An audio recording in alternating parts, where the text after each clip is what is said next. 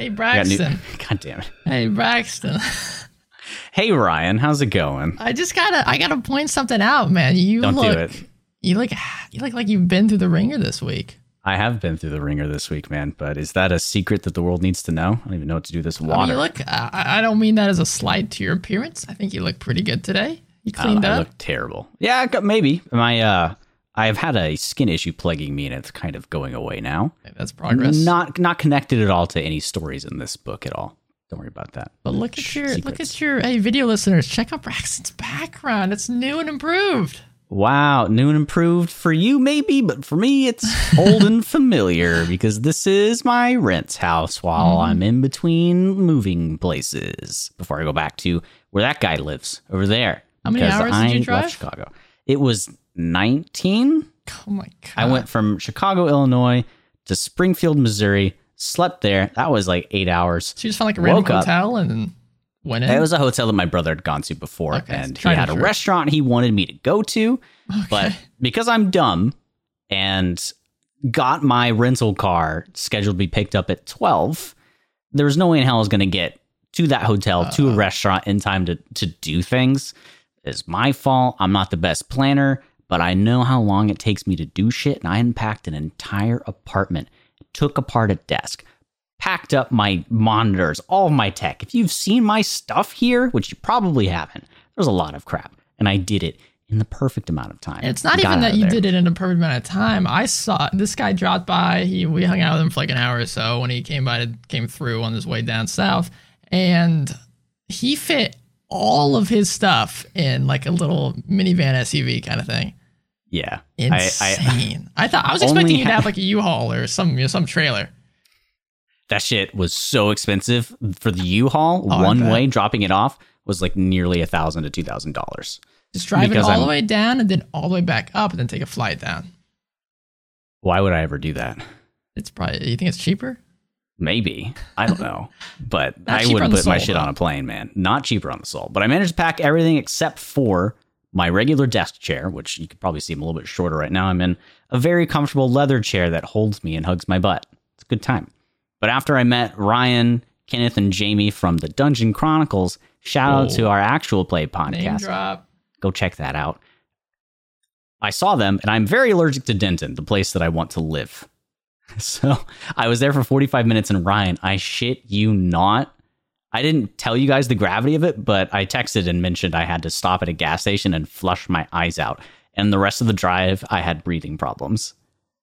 And you That came, Ooh. you're leaving pristine Chicago where you have no problems with any weather. And you're Yeah. coming down here where you're here for 45 minutes and you want to die. Yeah, I just have to go to an allergist. There's shots you can get. It's a form of steroids, so I'll be doping. Oh boy, I'm just kidding. You'll be ripped It's a different before you know thing. I will be ripped if I start working out. But that's that's 19 hours of driving that I did. It has warped my sense of events that has gone through these past few weeks. I feel like I haven't done anything except for drive for like 3 weeks. I slept the day I finished driving. When I finally got here, when I laid down, I had this sense of vertigo that I was still moving forward in a That's car. And it was the weirdest thing. But I'm good now. That's kind of like if you're on a, a ship. It's, you know, the ship legs or whatever the hell they're called. Jelly legs. yeah, legs. sea legs, and you're just like, oh Yeah. boy. So DMs out there, if you're doing a sea adventure, make sure you include that. Your party gets off. DMs out there if you've got a card adventure. Same thing. Yeah. 19 hour car drive. The people did that. Probably more frequent stops. Well, now you could- have a frame of reference for when you guys spend a whole day traveling, and uh, on on in D and D. Now you know what it feels like. And think about doing that for like a whole week just to get from one town to the next. To be fair, it went by pretty quickly, so I guess it just depends on what happens, but it was Mhm. literally nothing. You had a few random drive. encounters. You talked about you had some crazy weather. Oh my uh, god. You had to stop off with us. You stopped at a gas. I mean, there's a couple of random, no goblins, unfortunately, but Unfortunately. no that is interesting items. of note though, is that travel that you go through in D&D happens in a second and you're like players, all right, we jump off, we get to our mission. No. If I was in the D&D world, I'd be a wimp. I'm like, guys, that cart ride was just awful. oh my gosh. and then wait till you hit like 15th level and the druid has like can move through trees and you guys can teleport on teleportation circles and boom, no more problems with travel. Or you know, our party's not too far off level level ten. Yeah. That's or not you get that that warlock ability that allows you to just jump into any random lake within like five miles of you or something. Oh wait, that's a that's a subclass though. Yeah, I don't have that. I can't get that. I know, but you could get it in real life. I I wish there's there's not a lot of water know, that- space. that ability kinda be sucks. interesting. It yeah, it depends on the campaign. True. But you know what doesn't suck? This podcast where you're Ryan, Shit, yeah, that's Braxton. his confidence in pointing is not all there. This is the dungeon crawl, and today we're going to be finishing up following our conversation on Candlekeep Mysteries. We did the first intro to Candlekeep and Uh-huh. eight mysteries that were there. My- mysteries, they're just quests, basically. Yeah, no, there's not too many mysteries. There's a couple. Not too many mysteries. Yeah, I'd say there's almost one or two true mysteries, and there's The- one in the beginning. The trend kind of continues for the rest of this, as well as a does. couple mysteries, some really cool ones, and there's others that there's not really a mystery to. Yeah, I I talked to you after we'd finished this originally, and I was really saddened to find your reaction to me saying, "Oh, I haven't started yet," and you go, "Oh, I've read like the first few," and I go, "How are they?" And you go, "Eh." And I was just like, "I gotta read this. Get me hyped about my it." My favorite ones of this adventure of this set are near the end. The first couple are pretty standard for me personally. I think I'll remember as we come across my notes. I have them more structured this time, and they are not in handwriting. But they're a lot more brief handy. because as we kept going on, the structuring of quests is very similar when you start reading this sort of book. And I think that's going to be one of our biggest gripes is the formatting and the exposition. Is Yeah, my my biggest gripe with this, and I'm gonna make a I made a note of it on my notes, and I'm gonna make a note of it on the podcast. Unless I mention it, the plot hook is the exact same for every adventure, which is you have to find the book by searching in the library for X, Y, or Z. Unless I mention that it's not that, then just be aware that that is how you start this adventure. yeah, so we'll probably avoid stupid. that. And s- some of them that don't even do that, I think it's one of the very last ones. You just come back and they're like, "I'm an expert on this thing. I want to talk to you about it." I mean, that's that's that's Okay. that's like leagues better than everything else that's been. That's in this true, I guess. I mean, I constantly compare this to basically like a few of them at least, like Daedric quests in in Sure. Skyrim, because you find those and it's like a piece of candy, and I want to want to know the whole time: is it like a piece of candy after a piece of candy, and I get a reward? Like awesome. Some of them aren't like that, so you just want to you want to dive into it already, just go straight Yeah, away. I mean, there's a couple of these. Speaking more generally, there's a couple of these in this next section that um, the plot hook, if again if you can call it that, um, is so specific to a certain thing that your players would look for that hey that I would say the players have to know that you want to run this adventure. Have to look for it unless you completely change and take out the starting the adventure process because it is so stupid that this is how they decided. I, I, I can almost see the writing room where some guy was like, hey, this is kind of a cool concept where someone finds a book and then a quest is tied to that book. And no one's like, yeah, that's awesome. Let's just make that the theme for this book. But then it completely erases the fact that they said this is going to be an easily one shot, drop it into your adventure kind of campaign. And it's most of these, it's really not. You got to be near a library. You have to be near a big library. You have to hope your players are looking for these specific informations. And it, it to satisfy all those criteria, unless you're if you're doing it as written, will very likely not happen. What I'd probably do with this is just take these books that can be found anywhere in the world, 100%, honestly. yeah. And if and if my players go to a library and they search on one of these things, I'm not going to tell them on in my session zero that I want to run Candlekeep. I'm just gonna have these in my the back of my hand, and if there's a session I didn't prep too much for, I'll try to push them to a library because you can pretty much pick up most of these mysteries and just run them right in front of your Yeah. face. I mean, you can. That that's how I do it. I, I, I'm, I'm with you there. What I would change for, uh, I- I probably would completely rewrite the plot hooks for all of these and just have Yeah. someone come up to the party.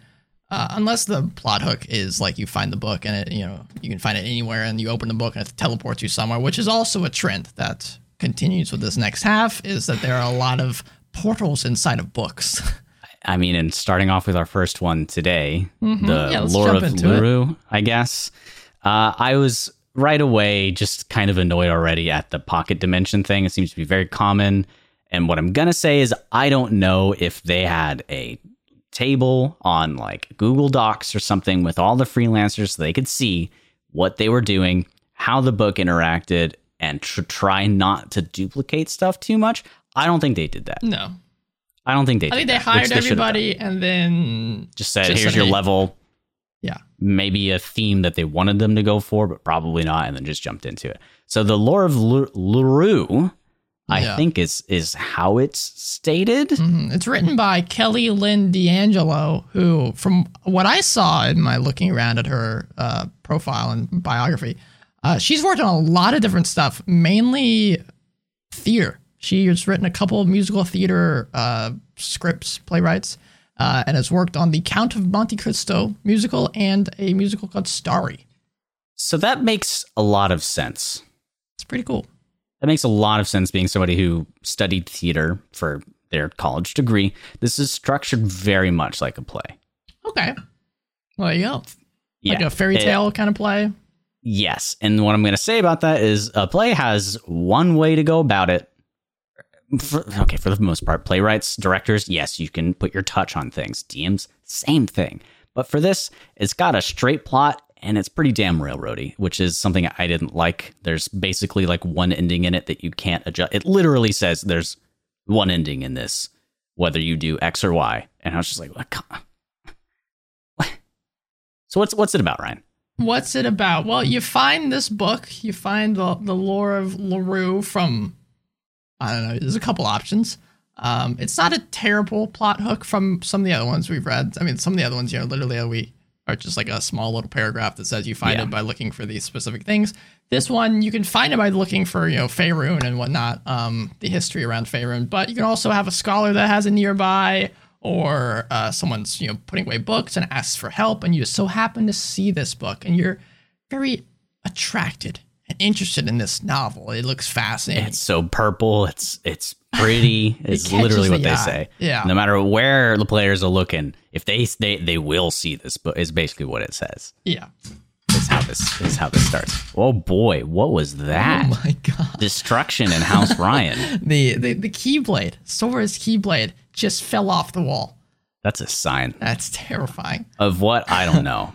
Uh, I will clean that up later. Um, but for right now, um, continuing on the lore of Lurue, a quick little summary of it is basically the players find this book, they open it up, and it gets to, they teleport themselves, they get teleported inside the book, and it's very much like a a fairy tale adventure. It's like a Feywild demiplane. Yeah, it's very Fey, Feywild esque. I, I got that appearance right away. There's there's satyrs in there. There's uh, some elvish creatures, some lots of wereboars and whatnot. Um, and then eventually, I mean, it's pretty linear of an adventure. I guess the only mystery of this is uh, you got teleported to random place. You don't know really what's going on. And you can't get out unless you do X or Y. Yeah, and you're trying to trying to piece things together. Um, if you die inside the book, You Uh, die in real life. No, no, no, no. I like this. Uh, it's interesting. I don't like this. Um, I figured you'd say that. the reason why, so for those that haven't read it yet or don't really understand what we're talking about, if you die in the in the book in the the fantasy realm of this place, then you get teleported back out, and you're at very low health, and you can jump back into the adventure, but you're at the last encounter that the party finished. Um, the reason why I don't like this is because they make it very they a it separates the party quite a lot. Um, if you and if you jump back in, right? Let's say you die in an encounter and then you jump back in. Hey, I want to go join back with my party so they can heal me back up. You're at the last encounter. You're understanding it incorrectly. Am I? Yes. So Is that what it the says? wording is the wording is terrible. Uh, just do Control F encounter, and it's the first um, thing that pops up. All right. Uh, the returning character appears back with the party in the encounter that follows, meaning the latter encounter, the one that comes next. So whenever they get to the next encounter, mm. then they come in. So if they just met the Okay. satyrs and then they somebody dies during the satyr thing, and then they get to the the treant, then that's your next point that you can join in at. See, I still don't. I, I'd rather be they just. I mean, I like that better. They just come in. they just come. Yeah, Yeah. they come back to the party. Why, why Basically, that? think it of as I've been playing some Monster Hunter Rise lately. Think of it as Fun. getting carted. Yeah. So you die during the monster fight. Your friends keep fighting the Rathalos or the Rathian, Sure, and they're still going. later. You know that thing's losing health. Time is going by. You're twiddling your thumbs, and you got to run back. And you finally get there, and the monster's already dead, and the quest ends. And then you go join them on the next hunt. That's I what it's like. guess I guess why they did it this way is because if you join right back into the fight, then it just can unbalance it, and someone dies and immediately rejoins it. Yeah. They wanted to have some sort of thing. And another point I wanted to address is while I was reading it, how everybody joins in on this is they basically forcibly within a 10 foot radius get Yeah. teleported into this. In. I'm like, okay, they'd better say people who weren't within 10 feet of this Can book come. can come. And that thankfully they said the portal is open only for the characters. Uh, plot hole, I guess. I don't know. Uh, and they can come in a- and figure that out. Yeah, so you're not shunted nearby. I guess they don't get sucked in. yeah, they, they just can't because your party has a metaphysical imprint on the world and it only works for them, I guess. Uh, so they, they address that again here with the character dying. I, I like it because I want to explore this mechanic more possibly in D&D, like the video game style of death and returning in a really punishing, I guess, one shot at some point in time. This inspired me to think about um, alternate forms of punishment for dying and continuing a quest. Maybe you die, but time has come, time has passed, and so the effects of your death are Yeah, There's like a fancy mega dungeon with this yeah. mechanic or something. You know, it could be interesting. Uh, but I, I said I loved the mechanic. It's like carting a Monster Hunter. Um, I, I don't think it's executed well to the points that you've made. Um, there's something else that kind of bothered me. The very beginning of this, and we're jumping around a little bit, but the satyrs, I believe that begin. Um, three of them. I think this is who does it, but originally they speak in the Fey language, right? Yeah, they start they start speaking in Sylvan first. They start speaking in Sylvan and then laugh when they realize that you can't speak Sylvan and speak Elvish. And I'm like, okay, while small, however small the chance is that somebody in the party can't speak Elvish, it's still a chance. So in the case that you've got no spells that can do that, and you're a lazy DM and you ran this and you're like, heck, shit. Nobody, Shit. what, what, what do you like? These are the sorts of things that I look for polish wise to make sure that a, a thing can happen through stories. So that mean, they was a don't- little bit. Say it, but satyrs do speak common, so I guess you Okay. could just say I'm gonna say the same thing. I'm gonna laugh a third time or a second time and then speak it in common. These guys are laughing in so many languages they can't even keep up. um, I said as well, just a couple of other notes on this, that there's some nice encounters on the random encounter yes, table I that love they've got the got. wolf one. The wolf random encounter is very cool. Yeah, I love those. Of course, that's 17 to 20. I think they're all valued for three. So each of them are, oh no, the first one's one to five for no encounter, six to seven. So the rates are a bit different for each of them. Um, but they're, they're really cool. And I thought as well that there was some room to approach encounters in plenty of different ways. You really weren't forced to kill everything. You're not forced True. to talk your way out of everything. But ultimately, it's a really straightforward adventure with really nothing of note. It's like a fairy tale, very much. Yeah, yeah. And this is like an easy peasy journey that is easy and done, whatever you finish it. But like, there's nothing that my character, other than being literally trapped there, would give two hoots about. Yeah, I could this. see this doing. You could add this into like a Feywild adventure. Um, you know, Yeah, if your party's in the the Feywild, space. then this could start happening. I like that Malar is used in here. I think Malar is a very cool and interesting. I think it's like a god or something. Um, Malar has Hmm. been used in other D and D products, and I like the the strange motives that come around with Malar. And if your players don't know what Malar is, that can be very engaging, I guess, in that sense. I wish the the final boss, and we didn't really cover what happens at the end, but it goes through and you eventually fight this big boss, and you kill it, and then you teleport back out. yeah, Game over. Um, I I think the avatar of Malar is an interesting creature. Uh, I think it's cool that it can kind of turn people into wolves. Um, especially, yeah, I thought about it, I was like, oh, that could be tough, but then I re- remember that a wolf has like 10 health points or something, so it's very easy Yeah. to then get teleported back to get you know get unpolymorphed. Um, just something to add to the frustration of you know fighting this boss and going about it. But I, I don't. I, I, I- I don't like the ending of it. I don't like how this. Uh, it just kind of ends. I guess it makes sense that it has to end in some manner. They have to wrap it up, but it ends the same way as Braxton said. So, Yeah. Um, what's the god's name? Saloon, or is it uh Um, it's not saloon. People, there's a misconception that it is saloon. So you fell prey to Sune? that, something like that. I don't Something know. Whatever. like some, some. Yeah. Yeah. Okay. Uh, yeah. It says yeah. The, the oh, speculates right. Speculates that the you divine intervention is a courtesy of uh, saloon. Um, regardless, uh, some divine intervention steps in, even if the players are dying. If they're about to die, then this god comes in and saves the day. And that just seems. What do we even need to be there for? I know it seems so lame. Like, I, I don't know. So that's that's the kind of like that I was feeling when I finished reading it. You know, I guess it would feel And- cool in the moment, like, oh my god, we're about to die, and then craziness happens. But it's like, I'd rather I mean, my yeah. players got the enjoyment. Maybe what I would do instead of it ending right there, the god just injured the creature or something, and then made Yeah. made the playing feel a little more easily managed. yeah, yeah. You can get a ring of shooting stars. Yeah, the, we've really talked about the magic magic items in this book, but some of them are really powerful, especially some of the ones that come later. Yes, I'm excited about that one. Oh no. I'm excited about that one. All right. I mean, that's Lore of Lurue. You you fight a corrupt version of an avatar of Lurue affected by Mal- Mal- Mal- Malar. And y- y- there you go. You get out of there, you pop out, boom, bang, bomb, go next book. Yeah, it's quest. it's nothing special. Um, Sorry, you know uh, what? You know what is special though. This next one, you like this next one? This, I love this next one. Candle one. keep deconstruction. Can you can you tell me what's different about the spelling of that? Yeah, it's, it's uh crazy. There's a K. There's a lots of couple K's. There's a Uh, couple Ks. yeah, it's it's it's cute. It's fun. It's written by Amy Vorpahl, who is an actress and a What writer, last name. and she yeah, she's a part of a uh, a actual play group that doesn't just do D and D. They have some Call of Cthulhu stuff as well. It's called Saving Throw. So check them out. Oh, I have heard of that one actually. Wow. Okay.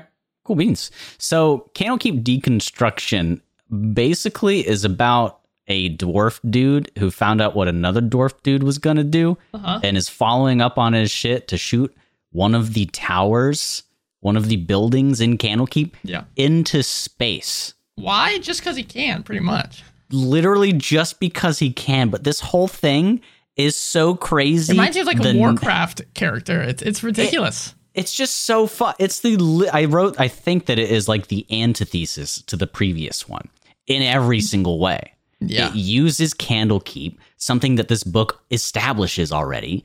Great, thank you. In a really fun way. There's characters you've already met, you already know.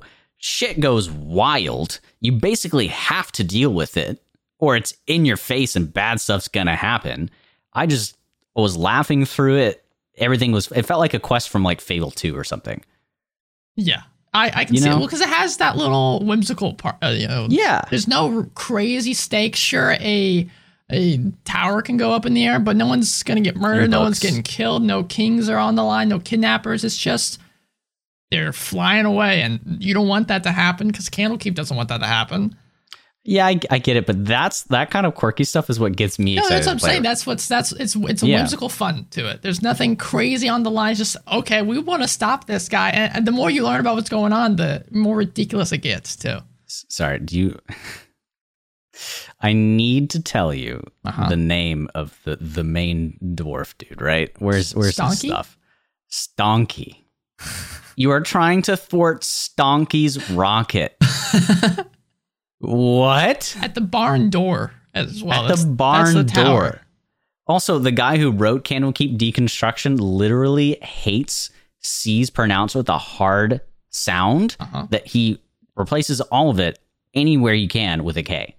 Like And just these uh, little fun, quirky bron- things. Bronze stern metal. Yeah. It's so. This is my like, favorite thus far of the all adventures we've covered. This is my favorite uh, adventure start. My favorite plot hook because Hmm. the players are just chilling and then they get bumped into by this dwarf guy. He drops the book and then he dies. And that's and that's like oh my god! It puts the it puts the agency Like- right into their hands. Like wait, what just happened? Exactly. So like that's what I love this one more about, uh, m- more so than the previous because it was just like you find a pretty book and it gives you a suck. This one's like a guy dies in front of you and drops a book. And You this does this does have some it. mystery to it. I would say It There's progresses, yeah, it progresses starting from this. You find the book, then you read through the book, you kind of start piecing it together. There's an earthquake. What's the earthquake? You come outside and you see shit's going down. It's it's very cool.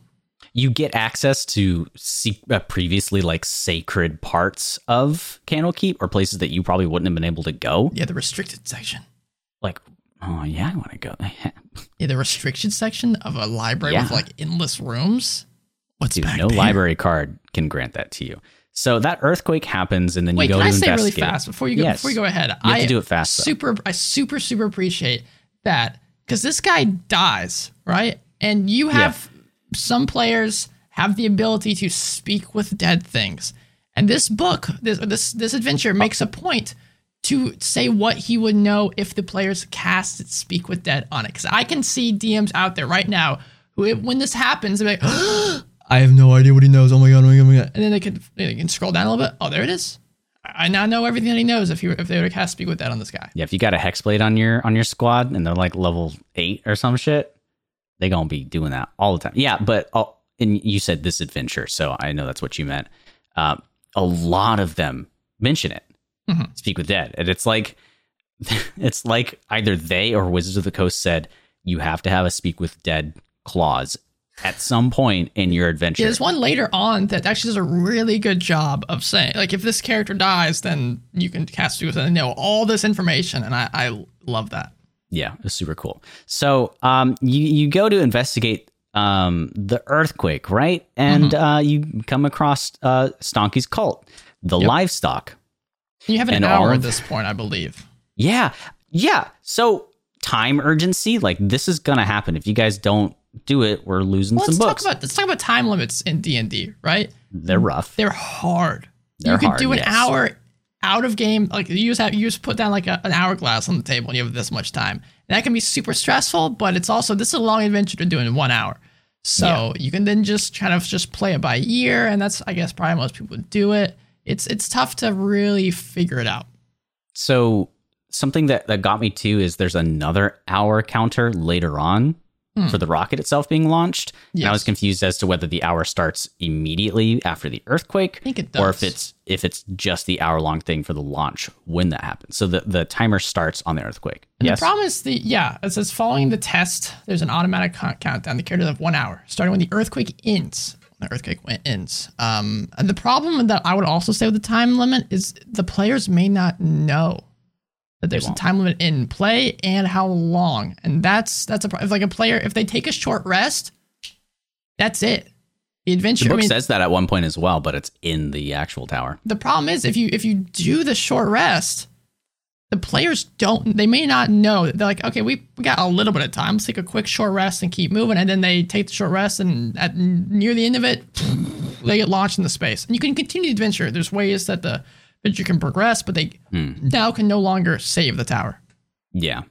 But does that really matter when you've got alpaca macadamia nuts and chicken peach, the human cultist and rock gnome cultist? yeah i think at this point i think if, that- if that happens it's this is just a fun whims- i think that's why there's no real stakes because Cheap it can't corn. just it can't just fuck off and that's that's where you go from there Horse egg. I almost want to see what would happen if these if this guy, you know, if their cult gets into space. What's the next step, right? Yeah, they don't actually No. say. They just say you get into space. And then sa- it does say they the eventually run out of food and then they turn to start eating each other.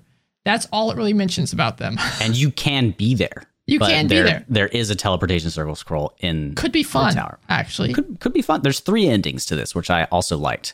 One where the tower doesn't go off and you save the day. One where the tower goes off, anybody in a certain area gets blown up because it's a rocket, right. you know, and you get into space and what Ryan said happens. Or you redirect it after it launches and it lands in a remote area, which can be a fun start to another thing that you want to forcibly launch your players to. There's Yeah, also a you could start, explosion um, that happens too. Uh, a planescape adventure. Do that. You're not Yeah. going through space and going God knows where. So even if there are also um stonk stonky nop topper spells aplenty, that wizard spell book, my lord, there's some stuff. It's got legend lore Uh huh. in there, and scr- like, mm, good item. Now. I so liked I liked it overall. if I, you might correct me here, Braxton, but if I didn't misread this, which is a possibility, there's a lot. To, we had a, we had a lot of stuff to read, right? Mhm. If I didn't misread this, the only way to get in is to either uh, have a really good lockpick skills. It was like 25 skill check, I think, or Yeah, cast knock. And I think that's it. Am I wrong? Let's see. Because it's, I believe the only way in the entrance is blocked by an arcane lock, and you have to cast knock to get in. Uh, Stonky's study. Yeah, that, that is as well. That is as well. Okay, library. Open There's a with knock or lot of there's a lot of arcane locks in this area. safe knock or similar magic. Stonky's command center. There could be a second way in, but I read it a couple times looking over it, and I didn't see a second. So entrance. into the barn door. You're saying? yes, saying just the ground floor. there's nothing outwardly peculiar about the tower. Barn it says it's be sealed seen. with an arcane lock spell at the library. The password for which is Jeopardy. Sure. Um, but you can only open it with a knock or a or, or not sorry, not even a lock picks. You have to break it down yeah, with strength athletics. checks. So it's just knock or strength. And I guess they're assuming at this level, which is what? It's a level nine? Yeah, nine Yeah. level. I guess they're assuming at least one character in the party has knock, but if you're all martial characters, you might not. Realistically, who is going to prepare or have knock? Right. I guess they're assuming you either have knock or you got someone that's really buff that can bust through a door. 30 is really high. That's very And, high. is, and you mentioned that there's another section that's also requires knock. There's like there are six sections where knock is yeah. mentioned. It's uh Five. I do not like the it seemed like an over reliance on this on this arcane lock. And I understand arcane locks are a thing, especially in a place like Candlekeep, but it's just not fun adventure wise if you I mean think about all the times you you play a Fallout, right? And you can't get inside a door that's locked. You can't find a place that has a hacking thing. Like it, the only way is to is to lockpick the door, and you you don't have the high enough ability to lockpick the door. So now you know there's a lock, there's a door there you can't get behind, and it's so frustrating. You just got to leave Yeah. it there. You can't come back for it later. I- In Fallout you can, but in this and then a rocket goes off. And you're like, wow. Yeah. Damn, that's Granted. I guess with Stonky, I guess I think he has a key or something. maybe you can learn the the passcode from somebody. Maybe I don't know, but Well, the problem is like Stonky's key is also behind a door that needs a knock spell or similar magic or strong Uh-huh. boy to get behind it. So, eh. Hmm. So there's there's issues here. I think the writer wanted to have a consistent and logical like of course these guys are going to block everything off and Yeah, I lock mean, it get down. it. It. Makes get it. sense, but you know, we're playing a game. You got to let your players do stuff. But that's the up and down of this one. Yeah. Whether it goes up or down is uh is up to you. the creatures are cool. The little fun Oh. They little, little Are cool. clockwork kind of creatures, mechanical Yeah, well, hold on. And they can like birth stuff. Yeah. Yeah, they got the skitter widgets and then the uh, the kitty widgets. And you can get a ring that controls them, right? I believe so. Yeah, the control ring. Kind of like the dwarves from Sky Skyrim. Nice. You know, every time I mention that, you guys should just tweet at us and say stop. I don't know. But next up, we got Zikran's Zephyr Zephyrean Tome, which Nice. um I think I overall liked this one. Yeah, we've talked about this author before, so he should be familiar. Taymoor Rehman. Taymoor was- Rehman. He's done. He's just a game designer at D and D. He's done uh, uh, stuff that we've covered on his uh, uh, Unearthed Arcana. So Plot hook sucks. I- I'm just saying it. it does suck. Calling it a plot hook is generous. It is not a plot hook. It is literally a thing that you can or maybe won't do. I said, I don't like the plot hook, but I love the mechanic that it addresses Candlekeep and one of its ironclad rules that you cannot leave with books, right? Oh, you- well, I'm, I'm saying just Oh. the finding the book. Yeah, well, That is it. You find the book by researching three things, and that's the end of how this adventure starts. again. I, I'm approaching this from a this is not an adventure you buy to do. This is an mm-hmm. adventure you buy to supplement all of your games. Yeah. So thinking about it that way, I don't care about plot hooks. They should have better ones, yes, but I just gave up thinking that they're going to have. Nice yeah, I know. ones, I know. I said I wasn't going to mention, but this is this is this one is just a joke. Yeah, so Zikran Zephyrean Tome basically is uh, he, this guy was an author who was well known for being studied on like the planes and whatnot, stuff like that, right? Mhm. So it has a massive lock, of which all of the avowed who have tried to open it have not been able to and have lost interest. These guys have no attention span. They have a lot of books to go read, I guess. So, um, is is there a way for the players to know that the only way to open this is to leave Candlekeep with it?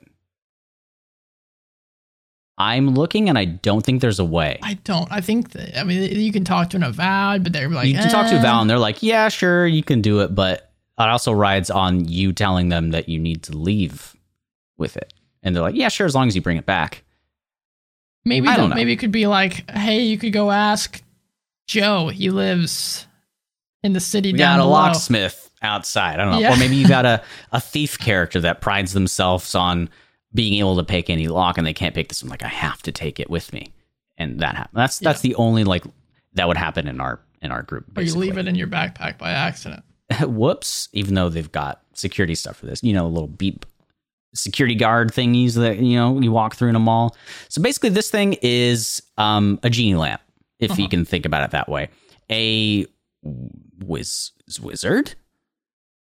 I don't know what he is some some genasi dude uh, wants to make a flying genie. fortress uh no the genasi guy trapped this genie Oh, you're talking about that bar, yeah. in a book because he wanted to use his powers to create a flying fortress. The genie eventually got, you know, a little against it and said no. So this genasi trapped him in here. And whenever you finally open it, this genie basically says, if you can end my entrapment spell, kill the person who bound it to me, or get them to willingly release it, I will grant you one free casting of the wish spell. He's a genie, right? So cool. cool. 10th level? That can be fun. T- yeah, 10th level wish. Yes. Don't mind if I do. Don't mind if I do. So that's that's the plot hook to do the thing. Yes. If your players could make use of a wish spell, which you know my party definitely could. I wish the organi- lots of things. organization there was better. Um, Yeah. Other adventures break it down like this is what the genie knows, bullet points. This is all just in like three paragraphs where you get all this Yeah. information.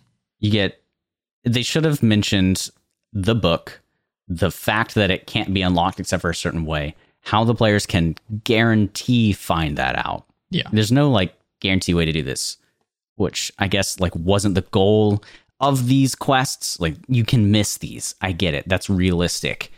But It just reminds me it. a lot of old D&D adventures where it's just filled with text and you have to kind of decipher and figure out what they're saying. Yeah. Thankfully at this time I had the patience to, you know, slog through all of them. But as we get later, I was just like. I, this isn't interesting enough, and it's oh oh boy.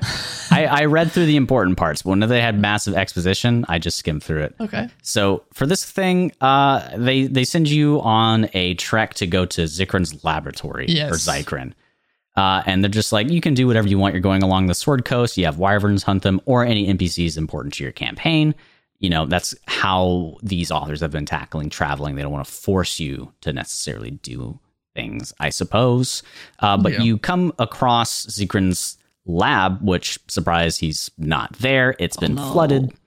Big sad. Um, and there are What couple is of there? There's a bronze dragon. there's a bronze dragon something i liked some sort of like low level story not low level but like uh, off the cuff storytelling there's a couple of elves i think that drowned here and if you investigate a little bit you can see that they slept and you know they succumbed to all the water here telling you that a this happened recently and b it's a sad little death thing that Yeah. can happen during the party like and i i like that sort of storytelling that's the things that make me enjoy stuff like this My problem though with the cave area is as much as I love the descriptions and the little, you know, lore Mm-hmm. and the history stuff that you that you're just talking about there.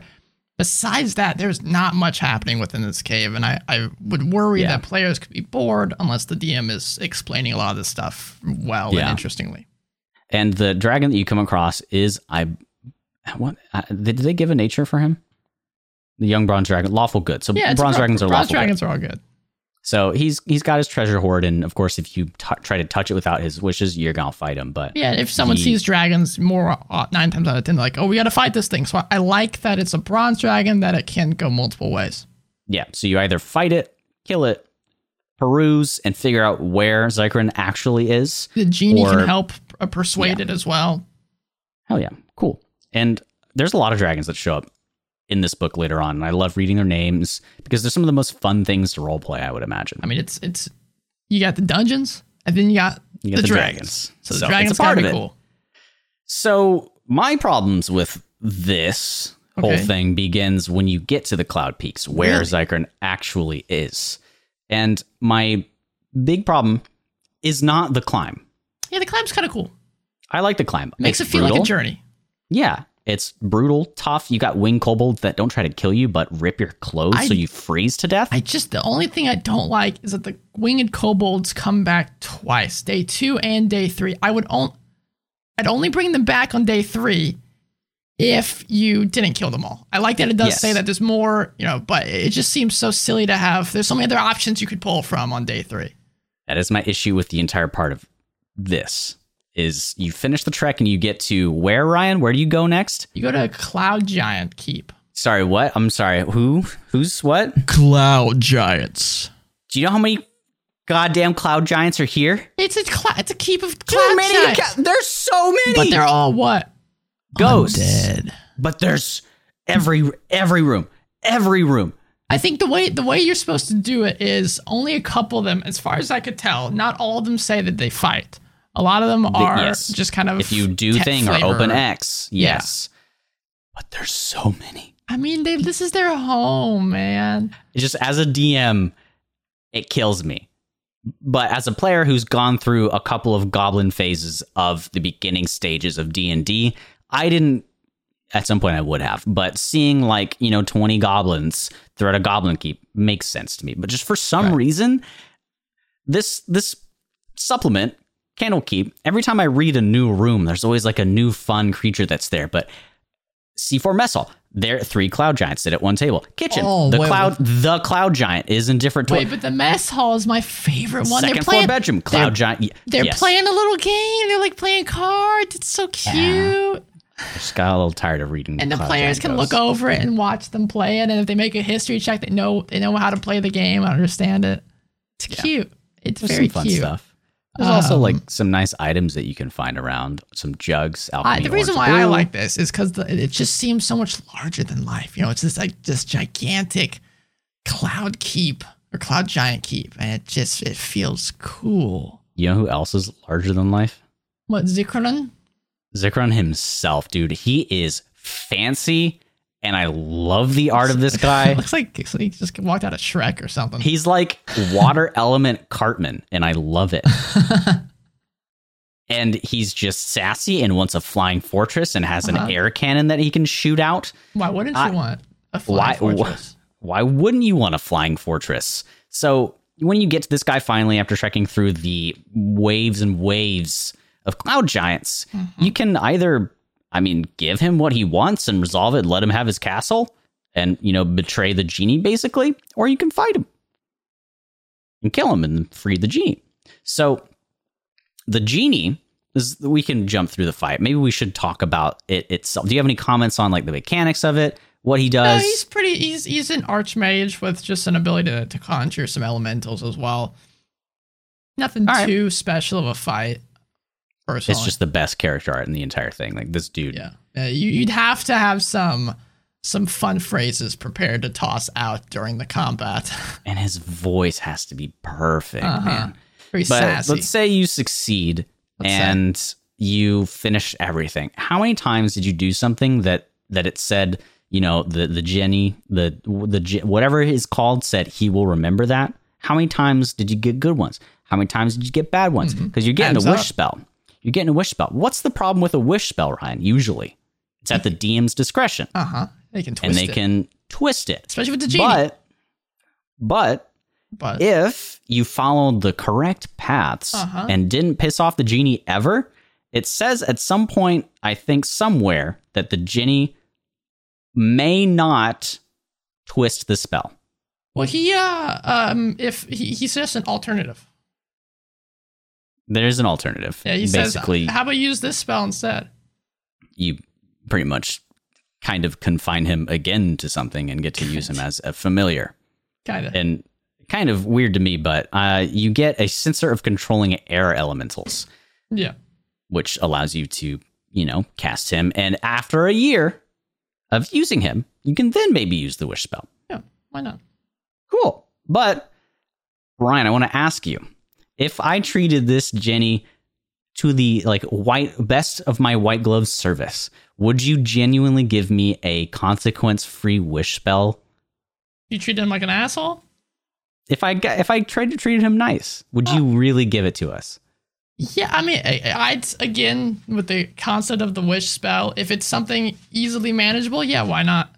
If it's But- the, the harder it gets, the the you know, obviously the more complicated it becomes. Hmm. Unless he was treated terribly by the characters, he is unlikely Yep. to twist the wording of the party's wish.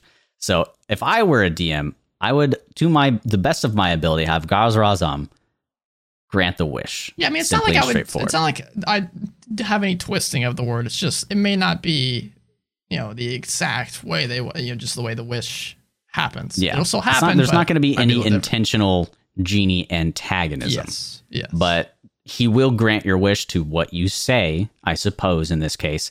And if it's like, I wish to have all the money in the world, it's going to take all the money and send it to you, and you're probably going to be a criminal or something. I don't know. right. Yeah. Something like that. So it's not him doing it. You just wished for that. All right.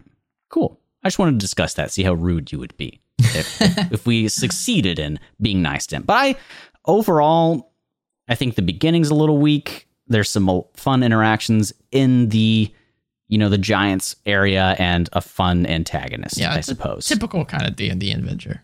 yeah, pretty straightforward. Lots, some fun stuff, some cool characters, a dragon. What's not to like? All right.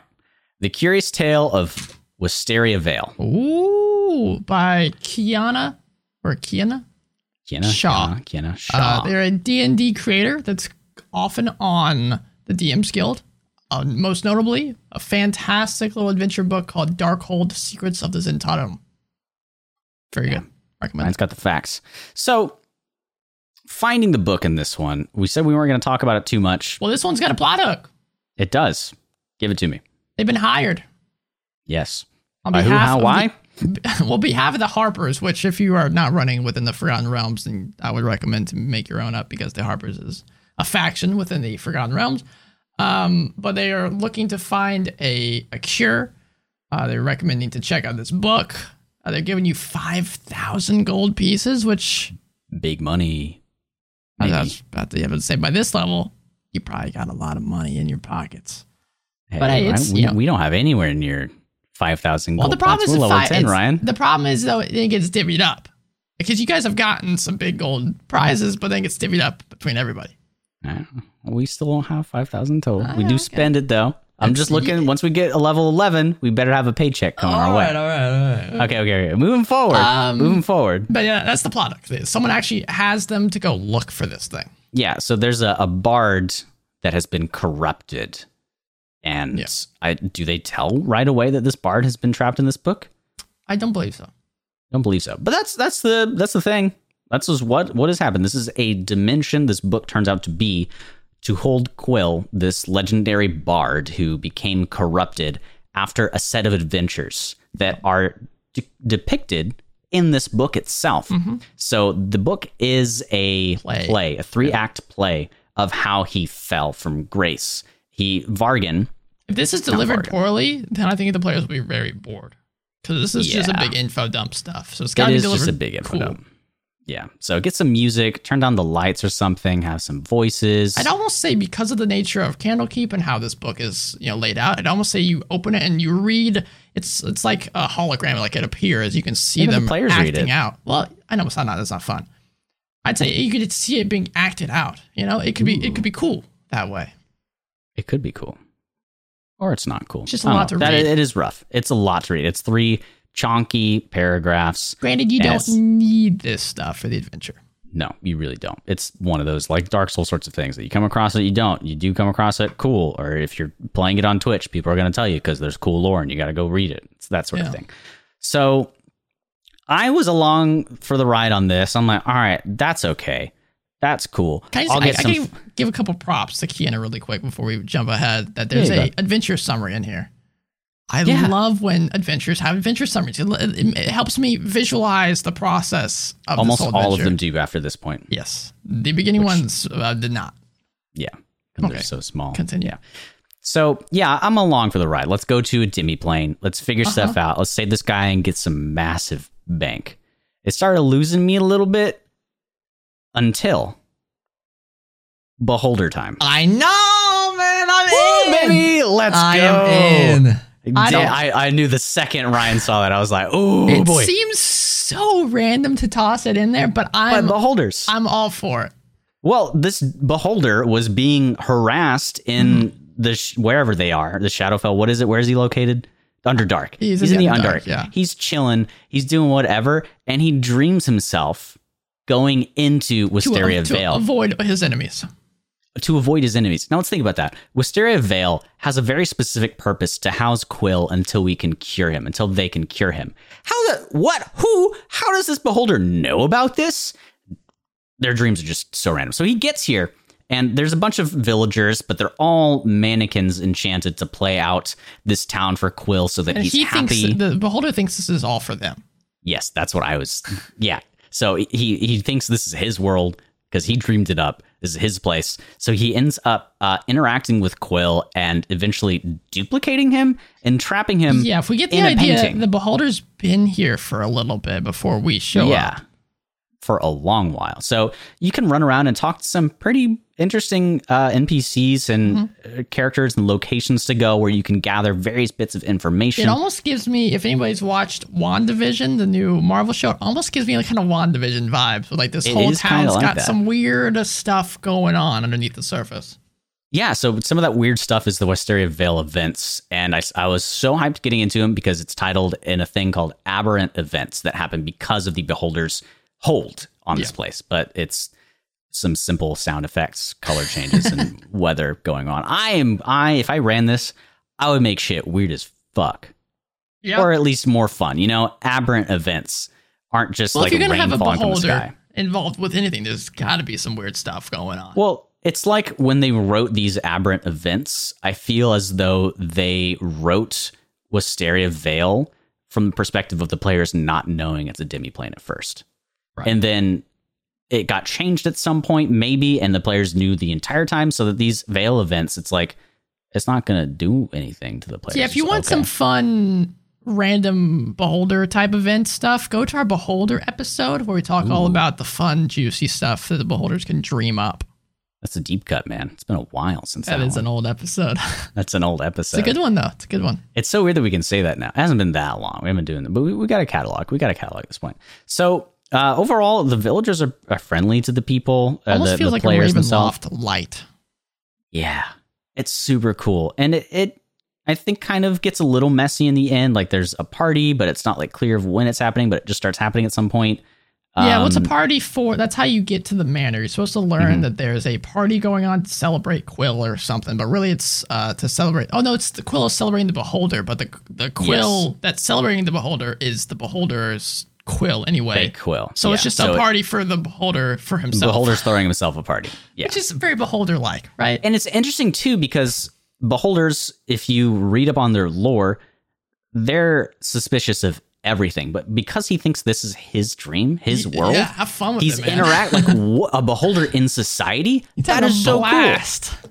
Like, ooh, that's a lot of fun. And then there's the deeper, when you well, get the to the deeper manor. this, the deeper this goes, the, the more the mystery gets. Like you learn that once you find out the quill is not the quill, and you learn there's a beholder going on here, it just gets more and more juicy and interesting. The part where Braxton is mentioning that kind of starts throwing me off is when you get to the manor. There's all these different hmm. paintings that you can go through. And the. Paintings are supposed to be like trips deeper into like the demi plane. It's like a separate demi plane where Which things are like why. it's where things are kept. The beholder keeps Quill back here, and Quill's kind of okay with it. He's back there just reading a book. Um, but my problem with this is traveling from within the paintings is completely random. You roll like a d6 or something, and you can show up at a different painting. The frustration I could see with the, the, the players just trying to walk to different places and just they keep reappearing in the same areas, not knowing that there are other places you can get to, would be ridiculous. I, I, I wish there was an easy way to maneuver around. Like you can just see in the distance a Yeah. tree and you walk to the tree and boom, you're at the tree instead of, Yeah. I don't know. Just get a uh, Super Mario 64 speedrunner. You pop through all the paintings. But Ryan, I have a I was thinking like a, like a. Persona or a Harry Potter kind of thing where you're walking Yeah. from painting to painting. I think that'd be really cool. Super easy. What's your question? But I do have a question for you. So you've got a banquet in front of you, yeah? yes. You got a banquet in front of you. I'm gonna list out some food. I want, I want you to tell me what you're most likely to go for. Okay. You got some candied yams, cheese stuffed peppers, jerk frog legs, salted cockatrice eggs, sturge burgers, veggie kebabs, and you know that's it. What would you go for? I, I feel like I would probably go for the burgers, but when I thought about sturge burgers, that sounds disgusting. So Yeah. I think the frog What's legs. this? Okay, the frog legs. Well, that's good. Uh, you find out that you, if you try to jump, you get the benefit of a jump spell for an hour. For me, I was reading through and I was like, dude, cheese stuffed pepper sounds really good." And I kept reading and I went, "I'm dead."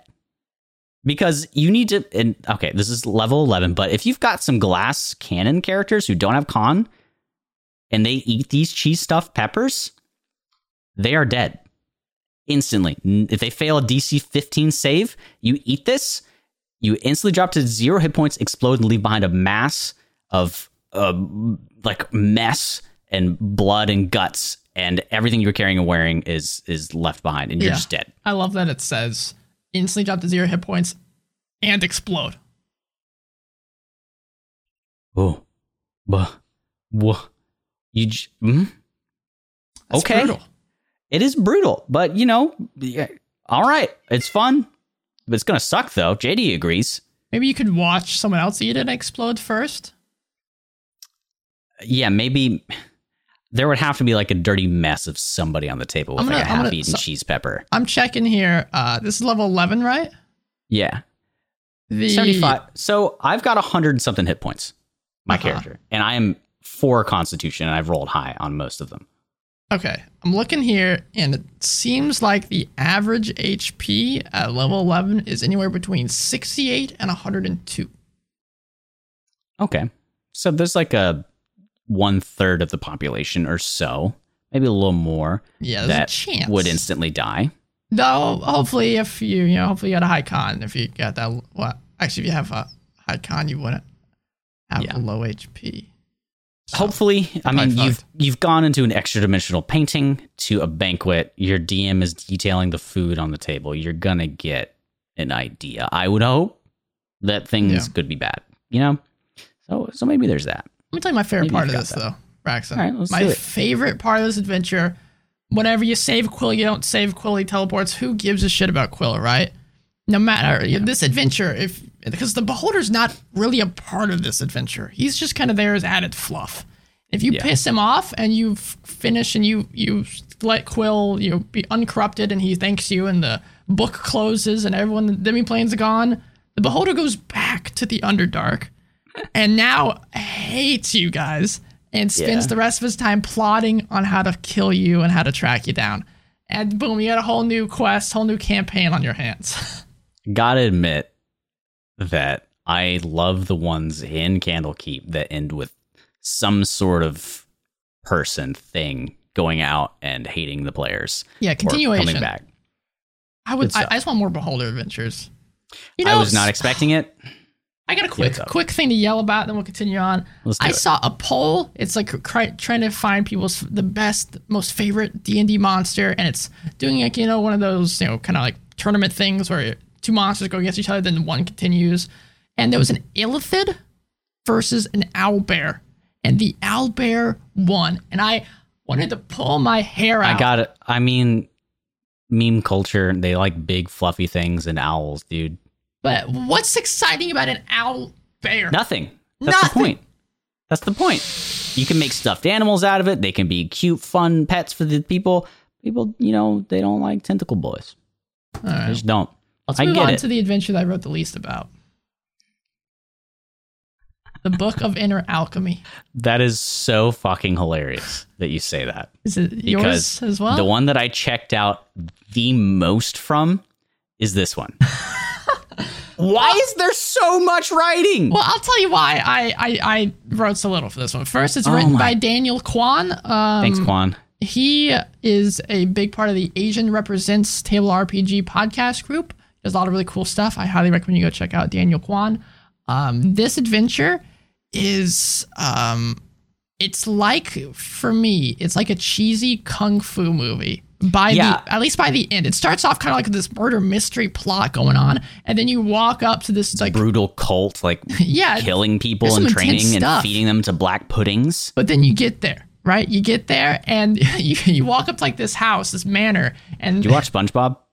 I have I've seen SpongeBob. Yeah, Do you remember the episode where like Sandy is in the Tower of Karate or some shit, and Yeah, it's SpongeBob has like- to go through it? It's like that. Yeah, it's you, you literally walk that. into walk up to the manor and there's this guy on top of it. It's like, oh, no one's ever made it here before. You must be ready for some intense action. And then he jumps down and you and like he take tries to go to town with you, and that's the that's the beginning of this combat. It's it's like cheesy kung fu. I love it. I do love the end of it. There's a little too much like backstory for these guys to read. Like it's fun, but and it and it can come through in the way you roleplay these characters and improve what you Yeah, do. this could Like be we a really about, fun kind of RP silly adventure like uh, Kandlekeep Dekonstruktion. It doesn't start that way. No, It doesn't start that way. It's literally like these guys are cutthroat. They you murder have to people. play it up with the camp and the cheesiness, and you know, I, I don't know how you That do that with the beginning, but you gotta. So basically, you we can end it with what we've just said and the next description that I give, and it's this book defines the secrets of some sort of martial art thing, and it turns out it gives you an idea of how key works and whatnot, and lets you create a really damn cool item that if you're a min maxer, you probably have this on your list because Yeah. my god, This is the is the item I was referring to earlier. Yeah, so the gloves of soul catching, what do they do? Your constitution score is 20 while you wear these gloves. Pretty good. Would have helped out the character that died in the last adventure. True. Cheese is no match for these gloves of soul catching. So you tell your DM at some point, I don't care when, I'm going to make my constitution one because I'm going to get these and I'm going to put my soul, my points and everything else. Uh, and that's that's the big thing about it is it guarantees you a 20 con. So um, it's not that great for a character that already has it, of course. Um, but whenever you make a successful unarmed strike wearing them, you can use them to do an extra 2d and 10 force damage and regain hit points equal to the force damage dealt. Alternatively, instead of regaining hit points, this way you can choose to gain advantage on an attack roll, ability check, or saving throw. Yeah, this is the monk magic item. Pretty damn cool. So yeah, if you've got a monk in, in the campaign and you're like, I want to do something for them. I, I honestly, I it? think, yeah, th- I mean, not even just that item. This adventure seems like it'd be a blast for a like a monk backstory quest. Oh like- oh my god. Like their character is maybe been kidnapped by this dojo, or you know, this, this cultist, and there's stuff going down, and this is their their arc, and this is how it ends with this adventure. yeah, fuck. Take the book out of it if you want, or keep it in there, and just have have Bak Mei have trained your monk character with his brutal ways And in their backstory. Yeah, And then you're like, I, guys, it's time. We're powerful enough. I, to need to tell back." you about Bak Mei. We have to go back. I gotta tell It's you about time. Bak Mei. Oh, that's great. And it's cool to see Asian representation in a, tasteful way without it literally Yeah. presenting the campiness to I mean, it because it's I didn't read it that way. Yeah, yeah, it's written by the, one of the guys that runs and Asians you know, represent kind of podcasts, and I think that's that's that's good for because if anybody else had written this adventure, it could be a problem. But he, Yeah. he ran it, yeah, obviously wrote it very tastefully and And the art for Steel Crane, Jade Tigress, and and Bak Mei as well are really cool. And Bak Mei's art specifically, he's got like a face Looking going on. the characters. And it's like, okay, that's the feel of this adventure. My only problem with the, I mean, this is a, a fun adventure. We're kind of getting to it. That's why I didn't write much on it because I, thought it was just kind of a fun, cute adventure. My only problems with it was the, um, uh, the the creatures, the, the I mean, the creatures, quote unquote, the the, the Bak Mei, um, uh, Jade Tigress, and what's what's the guy's name? Um, uh, Steel Crane. Steel Crane. Steel Crane and Jade Tigress are almost a carbon copy of each other. Uh, they have the pr- fairly, pretty much the same abilities and stuff. Um, Bak Mei has them obviously with a couple extra stuff. I like his better. I I want to see Jade Tigress and uh, and the other guy, uh, Steel Crane, to have more variation. I understand they're trained by the same guy, you know, but still, I think it would just be more fun to have uh, different types of abilities. Yeah. Just just for an example, like uh Steel Crane and every, all of them have deflect missile, which which is basically like a monk stuff. stereotypical martial art thing. So they're not going to be like insta dead if you've got a party of five. I like that they built them that They way. can heal pretty themselves as well. Yeah. All right. Onward. Yes, yes. All right. So you jump over to the next one, which is the Canopic Being, Canopic and you're Being. greeted with the sight of the coolest looking book in the entire thing. Yeah, you think so? It's one of them until you get later. That's all right, I guess. It's a glass encased tome. It is sick looking with alright. like some emerald eyes on it. And I think the strongest, if forceful, pull for the adventure. Hundred percent. I wrote. I wrote right here in my notes. I love that this product has some give to it. It's it's about time there was a product that like punched like this. So this book arrived nine months ago in Candlekeep in a yellow cloth, blah, blah, blah. And, you know, there's a handwritten note that says, as fate wills it. um, over time, maybe you find the book through whatever way that, you know, these people mention, but your players get the book. Right, that's that's the ultimate Sure. thing, and they start reading it, and it depicts these grotesque um, ways to create like these golems or whatever, Yeah, and a couple of dark other like dark rituals and next about like being able to um, connect a mummy lord to a physical vessel by transplanting its organs into a humanoid and there's a list of recipients of this ritual Yeah, which brings up yeah, a couple those- the, the sacrifices. Yeah. the sacrifices one of which was the person who brought the book Yeah, the and has visited candlekeep and the last three are or the last few are your players What? and then at that point your players are like looking Now- all over the body for scars and shit Now we're Like- invested. So it's forceful. It forces them to have to worry about this. Yes. But it's a literal pull. Like, you guys are connected to some mummy demon thing. You have an organ in your body, apparently. What do we do? Where do we go from here? See, oh, see, I didn't read it like that. I That's re- how I read it. I read it as because she's an oracle. I read it as she she's but the players don't know that. Yeah, well, you find it out later. I read it as Yes. as that she put the names in there because she knows she's going to come across these players, and when they when she comes across them, she plans on killing them and sacrificing them.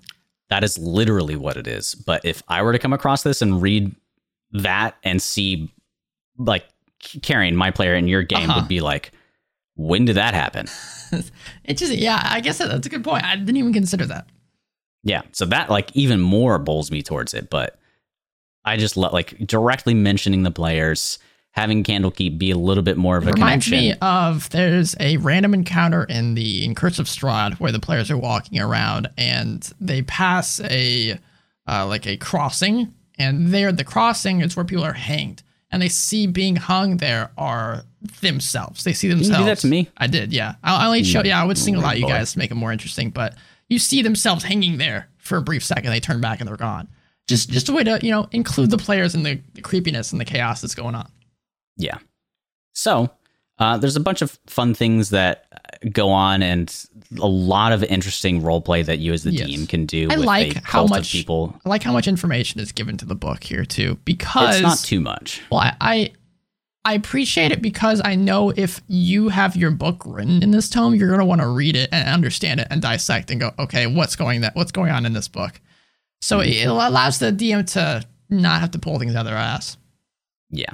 So and it cuts out essentially, the fluff with a teleportation spell. yeah, it just says you guys get yoded on over there because at this point, what level are you? Thirteen. You're Yeah. pretty strong. Pretty pretty strong. You get yoded over there, and everybody is like pretty stereotypic cult. They're like, I don't know, dark sacrifices. Huh? Well, I don't know what you're talking about. Well, these about. guys aren't a part of it, right? These guys are like a part They're- of a different organization, which this per- this entity was a part of at one point, and they're kind of doing their own thing now. At least until you get to you know one last person. Yeah, but they're they is, they these these guys, from my understanding, are all right individuals. They just they Yeah. they seem a little creepy because they have like a big eye on their forehead when you first show up. Yeah, and they're all wearing the same clothes, and you know this is the organization of the people who are planning to Yeah, put an, an organ in orb you. is what it's called. I don't know what's going on, but eventually it leads to like a penultimate fight with uh, with the Oracle herself, Mm-hmm. Uh, and she's got some cool stuff, man. And there's a lot of interesting encounters on the way where Yep. you see organs of people that have been replaced. They're in jars and stuff, very thematic for mummies and whatnot. Uh, and there's even two ways to revive people that you learn about. It's pretty interesting because it's maybe likely that your character's going to die here. I wish there So were more like- of these kind of deserty adventures. I love it. I, I'm hoping they're gonna re- resurrect Dark Sun at some point. I, I think it's it's there's another one, another kind of desert themed adventure later on in this, and I, I I love this kind of imagery and this stuff. I gotta ask though, Dark Sun, did that inspire some things in the campaign that you run for us? I don't know. What do you mean? All right, we'll see. I don't know what what you talking about. I don't know. Um, my problem with this though, getting to the adventure, okay, Hmm. it all happens. Yeah, you get teleported, but then there's you have to go to this shed, right? You got to go find this shed behind this main temple structure. Right.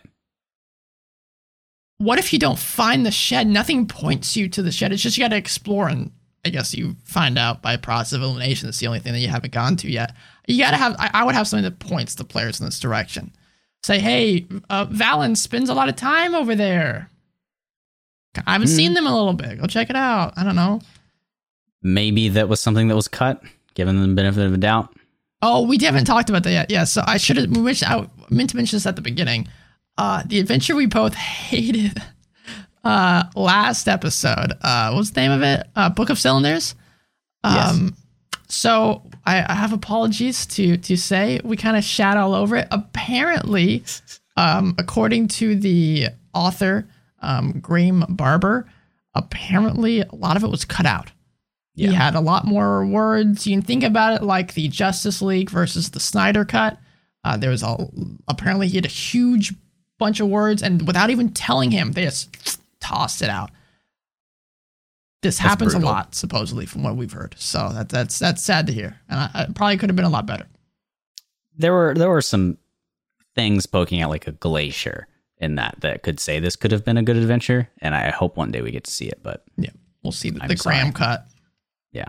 All right. So, what do you think about like if the players do manage to get to this shed Sure. and figure things out, the tomb itself? It's cool. You know, I like is it. cool. I uh like the Oracle stuff. It even says like the Oracle can predict things that are or foreshadow things that are going to happen in your campaign as a, a large. Like Yeah. it can allude to the big bad later on, which can be you know a little nerve wracking. I would only toss this adventure in if I know for sure this is where we're heading. Yeah. Um, because then the Oracle might predict something that won't come true and the party won't care. Um, there's a really cool like the boss fight happens in a zero G environment, and that's kind of cool. I guess it, I think it's, interesting to think about how spells, some certain spells, would interact in a zero G gravity free environment. yeah. That's a Yeah, like force to spells too. yeah. Eldritch, if Eldritch Blast, if you've got uh, forceful Eldritch. Blast, yeah, push them around. um, there's a couple of rooms as well, like the Mirrors of Fortune, that I really liked. Yeah, if you manage to do some insane dexterity saving and not touching one of these like funhouse mirrors, where you'd take 4d10 psychic damage every time you touch it. Well, even the Uh, option to that of there's a hidden wall, hidden mirror in one of them, and if you're with the his uh, assistant lady, she Yeah. can help you through it, and you do it with advantage. Yeah, I love that those options are presented. absolutely. And if you get through, uh, you, I believe, get a d8 that you can add to any roll. If you get through unscathed, yeah, you get Yeah. blessed. which is really cool. And it's like, let's put a teleportation portal here and just, you know, make our way through. Just do it day. every time. Eventually, you'll, Just do it you'll learn day. it. Yeah. Yeah. Cool. And the fight's fun. Um, the golems that you can fight are what you will turn into. There are these like glass ish stone, whatever golems that had the organs put into them, the glass organs of of this oracle. And you fight them, and it can be kind of sad if you've learned about some of them. You're like, "Oh, that's the guy I Yeah. learned about." Big salmon cry. Hmm. Well, that's that's pretty much it. Yeah, Val, Well- to, Val reminds me of like an anime boss care of Big Bad, but because she's like, I've waited so long. Now Yeah. we will see if you are ready. And then she goes to town. And if she, if she approaching now. dies, then you have to.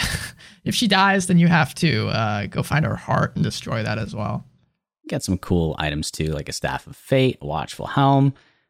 Cool, nice stuff. I think what you should, if you take anything from this adventure, it should be the boss dialogue because I love when when bosses die and they say something as they're dying, and depending on what you've done, changes what she says, and it's it's it's. I think it just adds for some fun for the characters.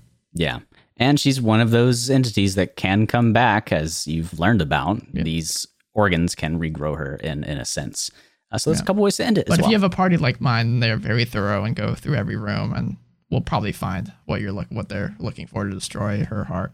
and if Ryan says you need to do a you need to do a perception check on this thing or something, intelligence save, and we don't do it, we're gonna we're gonna keep doing it until we Yeah. figure it out. That's a, a problem in D and D, I suppose. All right, uh, the Scrivener's Tale. This one's got some cool stuff to it, but terrible beginning. Ye- It tries to do what the other one did in the way that it affects the players. Well, that briefly. that's cool, but just the getting the book and uh, it's. I Take, wish take us through it. I wish there was a for anyone who's watched or read the Harry Potter series. I'm gonna drop a spoiler here for the second book. If you haven't watched it, or It's been enough time. yeah, it's been a while. So in the second in the second book in the second uh, part of the series, uh, Ginny, one of the characters, gets a spooky book from one of the other bad guys, and he just gets it by he drops his the books back into her pouch after he looked at them, and he just like drops it in with her. I think that would be fantastic for this. Have an acolyte bring bring a book and actually drop it in or something. And the acolyte's a bad character. Unfortunately, the acolyte that is introduced in this is not, and they do it unmaliciously. I, I wish it was uh, like they did it on purpose. They wanted to have someone else suffer with this, but that's just me. Yeah. Maybe I like suffering. Uh, It's my DM, everybody. Hey, I'm guess you're I'm your DM now too. Shout out to the Dungeon Dude, I was watching something the other day, and I told uh, I told my girlfriend about it. I was like, dude, I, I this everything else about this I'm not really digging, but this one terrible event I love, and I want to include my in my D and D. She was like, No, oh no, what kind of Oh, person no. are you? I gotta confide in her and learn about this some this uh, sort of stuff. So, um, how does this book come to the people? They this this timid, I guess, a guy I don't know is like, hey, here's there's this sketchy book. Come look at Yeah. it. And if anybody reads it then Sylvan. or touches it, You have to read it. you have to read it. You You read it, reading. and from Start your fingertips, Marks all over you. you get marks all over you. It's the script of the book and different boons and um, Detriments. detriments. I love these come with effects.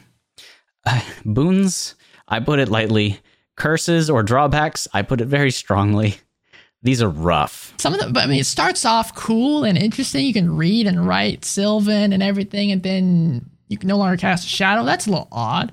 And then fine. you can cast the message cantrip. Cool. what And then magic potions no longer affect you. And you might not even find that out unless you decide to drop a health You potion in won't. your mouth. Yeah, eventually it gets down to you becoming petrified. But this happens over the course of like every other day. I think it's every two days you have to make another Yeah. charisma check or something. you can be unpetrified but the next dawn you'll go back to being glass statue Yeah, it's so there. There's some uh push. There's some you know draw to want to do this. yeah the mark can be removed by a wish spell though Yeah, So- but I mean, you're what level 14 at this point? You're not having a wish not spell. quite yet and there's some adventures later on that Unless say, like, you did the genie quest. savings on them. And then you, boom, no adventure for this. done well for one person at least as long as not everybody read it Uh, but basically, this is another kind of genie thing. There's a an entity trapped Yeah. in this book, and she wants out, but she's bad this time. She's evil. She's not not nice. Who is it? What scary, does she do?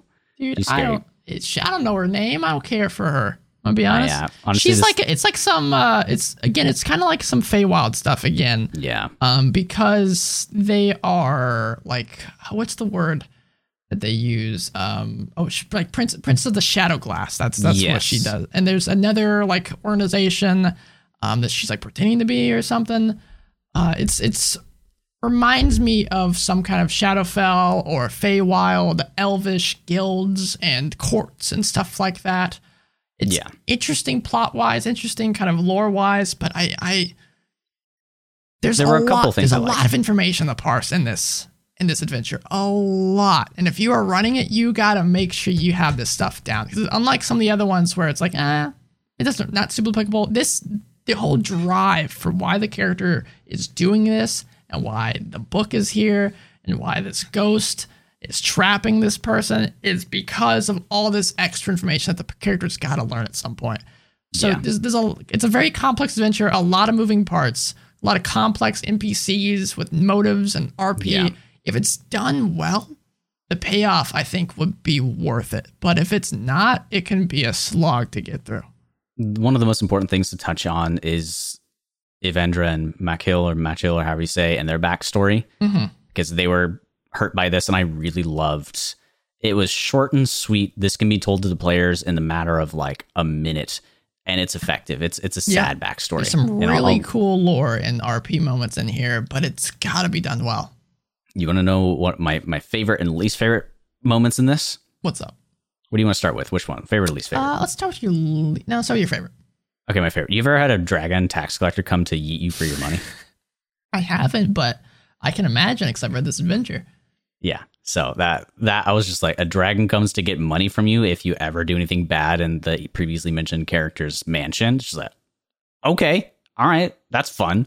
Uh, and then Your least favorite? my least favorite are Fomorians and long lasting effects. oh God, Yeah, there's about four boy. Fomorians in here. Yeah, that's brutal, dude. Your your party is gonna get some baggage on them. I must say in this if they But aren't I, prepared. I, I believe it says they, they don't have to fight them, right? They don't. Yeah, They it, can't it, convince It can end well, and I think actually Mm-hmm. that's how. Now that I think about it, in our game, you guys you didn't end up fighting uh the Fomorians. I think we You killed one of Killed them, and then you talked to the other guy later. and convinced him that we didn't kill him. It was quite ironic, I suppose. They mentioned speak the, with the dead here as well. I don't know if this is the moment. Yes, this is what I was talking about. Yeah. So uh, all in all, I, I enjoy it. You get to go to Baldur's Gate, which is fun. Scary. Uh, the Rillen house is, is pretty cool. Evandra Rillen, her story is fun. Her motives are great. Uh, you get to go down a, um, the entrance to the Haven of the Red Quill, if that sounds fun to you. Cool.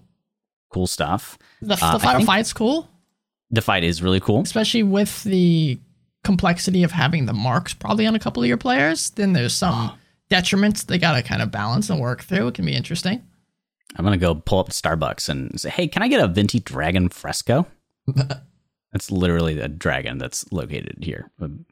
Fun time. You can also uh, come across a I don't know if he's petrified or what, uh, but an adult black dragon who you can wake back up again. He materializes in the middle of the room, and you can Yep.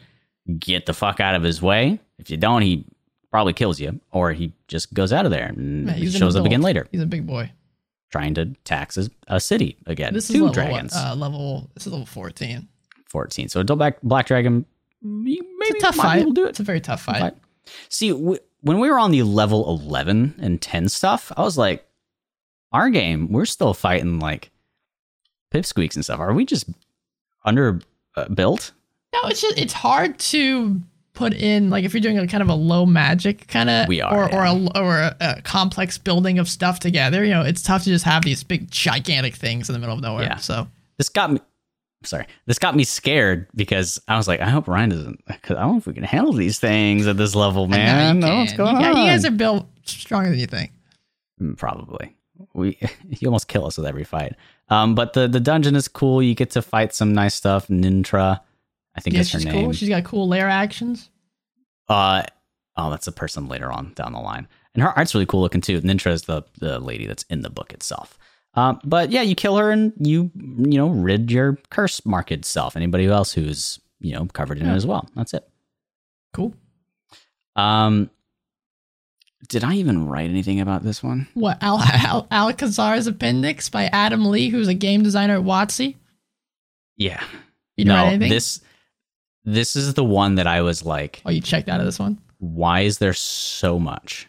See, I so okay. I love the overview. It starts off with a great overview to help you kind of figure out where things are going. There's a Dracolich named Zika Zakarishka. I don't know. Good luck pronouncing that one. Um, there's a few options for quest hooks. Boom, I'm in. I'm engaged. That's what I'm talking about. But then there's another portal within a book. It's like what, like the fourth, fifth one in this adventure in this whole book. I don't know, something like that. Um, and I don't like so getting figuring out the portal. You have to like that decipher this section of it, and to decipher, decipher it, it just takes time. That's it. I wish there was a uh, it like takes an hour. You have to study it for an hour. I wish there was a puzzle here. I mean, puzzles are hard to do in D and D, but I I love giving my players physical stuff. So like I love giving them I don't know, this code that they have to try to decipher and figure Yes. out. That'd be super fun. Um, I don't know, something more than just you sit with it for an hour and boom, you can understand it. So let me, and like, if you buy some sort of thing and you don't read through it like I did, that's your own fault. Um, but I read the important parts so I get the structure of it. I know what you're trying to do. I know what goes on. Uh-huh. And my thoughts were Nether Scroll is cool as all hell. The Nether Scroll, yeah, it's a very a powerful uh, thing. Uh, it's So- hard to make Yes. it work, but yes. could. If you manage to over 30 days, so that's 38 Yeah, so it have to be Days of- downtime. hours per day, Mhm. doing a check where you need to meet Which at to the me end of it. is WotC saying we don't want players to do this, but you can if you have some downtime. Yeah, so you study it for that long, and at the end of it, you do a DC 25 intelligence check. If you fail it, you take 16 D10 damage and probably Now, die. would you say you could do 30 days not consecutively? You do one day, then you go adventuring, and then do another day. yeah, it doesn't say consecutively. It says it takes 30 days of concentrated study. Of course, if you yourself are a student, you can pick back on So your you- studies where you left off. Players can do this a little easier than I thought, but still, it's Yeah. not super So easy. what happens is your your intelligence increases by two to a maximum of 22. Uh, and once you gain this benefit, you can't do it again, of course. Uh, but you also gain advantage on saving throws against spells and other magical effects, just as well as you saving get the golem. throws, You get the golem as a pretty much. Yeah, like whoa, bruh, that's cool.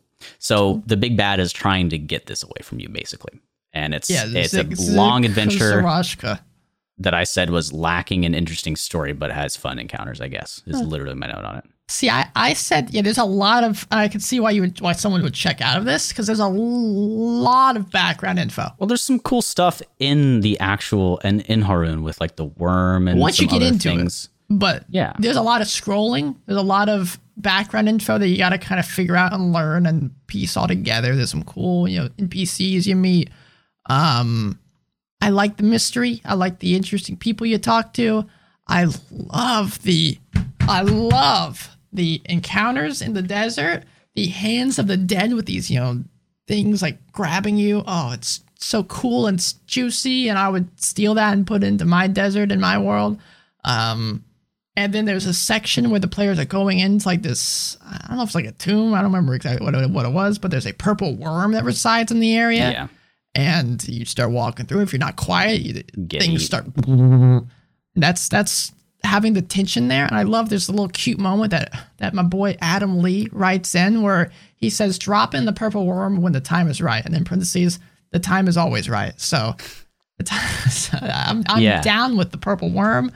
Um, I I love this adventure. I don't know if I would use it as written exactly, um, but there's a lot of great things that you can take out of this one. This to me is the most easily malleable and added to any place. And if you have a desert in your world, there's lots of lot of really reading, cool though. stuff. Yeah, it's true. There's lots of reading. There's some cool if this was in it. given to me alone, I could get through it and probably like it. But I stand by my lacking an interesting story with fun encounters. Yeah, so that's what I'm saying. Yeah, the, the encounters are super cool, and I would Yeah. take them out and put them into my world. I love. I, I wish more things had Draco liches in them because I think they're really cool. Um, I, I think out of the box it's a cool adventure, but yeah, it's it's it's got some stuff. Twinga. Bless you. Twinga. You just watched. You, you just watched the uh, Big Bang Theory. No. You, you like Twinga? Tiny elemental spirits? Uh, they exist all over Faerun. Did you know that? That's literally the sentence that. They're in here. That's fun. Right after, what's his? Let me try to. Zigzag Risha. Yep. That's him. Uh-huh. All right. These last two guys, by guys, I mean the books, the mysteries themselves. They Uh-huh. went, what are some of the coolest monsters that people don't get to use that much? Are they liches? Yes, we're using them. I mean, you're not wrong, right? You're not, you're not wrong because the next one's Xanthoria. And I'm going to be honest. Uh, well, first, it is written by Toni Winslow-Brill, uh, who writes a lot of Adventures League stuff, I believe, if I understood what I looked at. And it reeks Um, of that. But this, I mean, this is this is a monster of a Yeah. of a adventure in a to me a good way. Do you like it? I think it's the best one in the entire book. I would agree. I wrote in my notes. Now this is the one. This mm-hmm. is the. I mean, it's level 16, so it's it's not going to be a, a walk in the park. I think the biggest praise I can give this. I'm gonna try to try to boil it down to this one little sentence I'm gonna say. The biggest praise I can give this is that there are 10 locations, sorry, 11 locations, and it doesn't feel like it. It feels like there's so much more going on here. It seems like there's so much action packed into each one of these locations. And that's the adventure, is basically these 11 places. And that's it. Yeah. I love that. It's like a typical kind of it's almost like it's the dungeon of the mad mage where each like layer is a uh, each each layer of the dungeon is its own place and this is these 11 locations all have something very cool going on it's not just like i walk into a room there's a chest boom gold. Ooh spooky ghost walk out leave that's it. There's a lot going on here and i really love it. Well, he uh, the, the the author of this Mhm.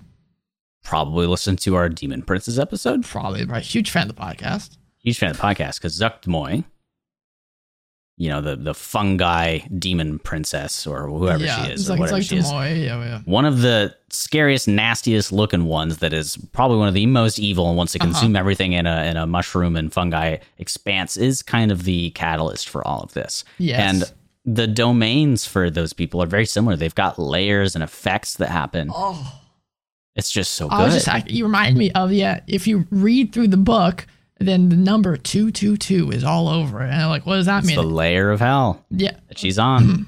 the abyss. the abyss. Uh, but if if you if you like, I love that because it even says if the players have encountered abyssal things in the past, have done research on the abyss, maybe even speak abyssal, they would know, or they get advantage possibly on a check to know that this isn't a layer of the abyss that has uh, Zuggtmoy and, and the the ooze looking nasty ass, so Juiblex.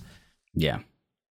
That's cool. So, I, I even within the books and their appearances, this is the only one that is destroyed, decrepit. It's covered in fungi. The pages are wet and bend.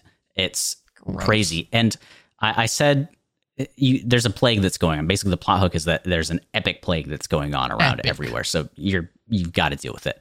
A wish spell cannot undo it. And I mm. was I literally wrote why though. And I mean, Because it's an Prince. adventure. it's an adventure basically. So there's No, a you plot know, there. you know what I would say why it's, you can't because it's got some Zuggtmoy Demon Prince stuff going on. yes, exactly. But that all of that's great. It's wonderful, but that's not my favorite part of it. Well, yeah. What's your favorite part? So you've got an NPC in in this. Okay. You've got Thunderwing, a, a little fairy, a little Yeah, sprite, right, right? at the beginning, you see it. Uh, she is um not super capable, very emotional. She lost some of her friends when she entered into this area, this plane. It's her old home. um, and immediately hits it off with the adventurers, even if they're kind of against her and, or they don't like her that much. She wants to get What's out or save her friends or something, right? And you keep going, and you figure out that you're going up against a lich, and at that point, you probably know that liches have phylacteries, and you can't really get rid of this plague until you find out what that is and kill it. And you go through these areas, and you learn about what Xanthoria has done on her path to become a lich, the terrible experiments that has gone on, the things that you can find in these areas, just great little storytellings that your players can unveil on, on their own. JD's super interested in yeah, it. he's scared of this place. And you eventually find out that she learned a way to break a rule of phylacteries, Love it. And that is to make her phylactery a living being.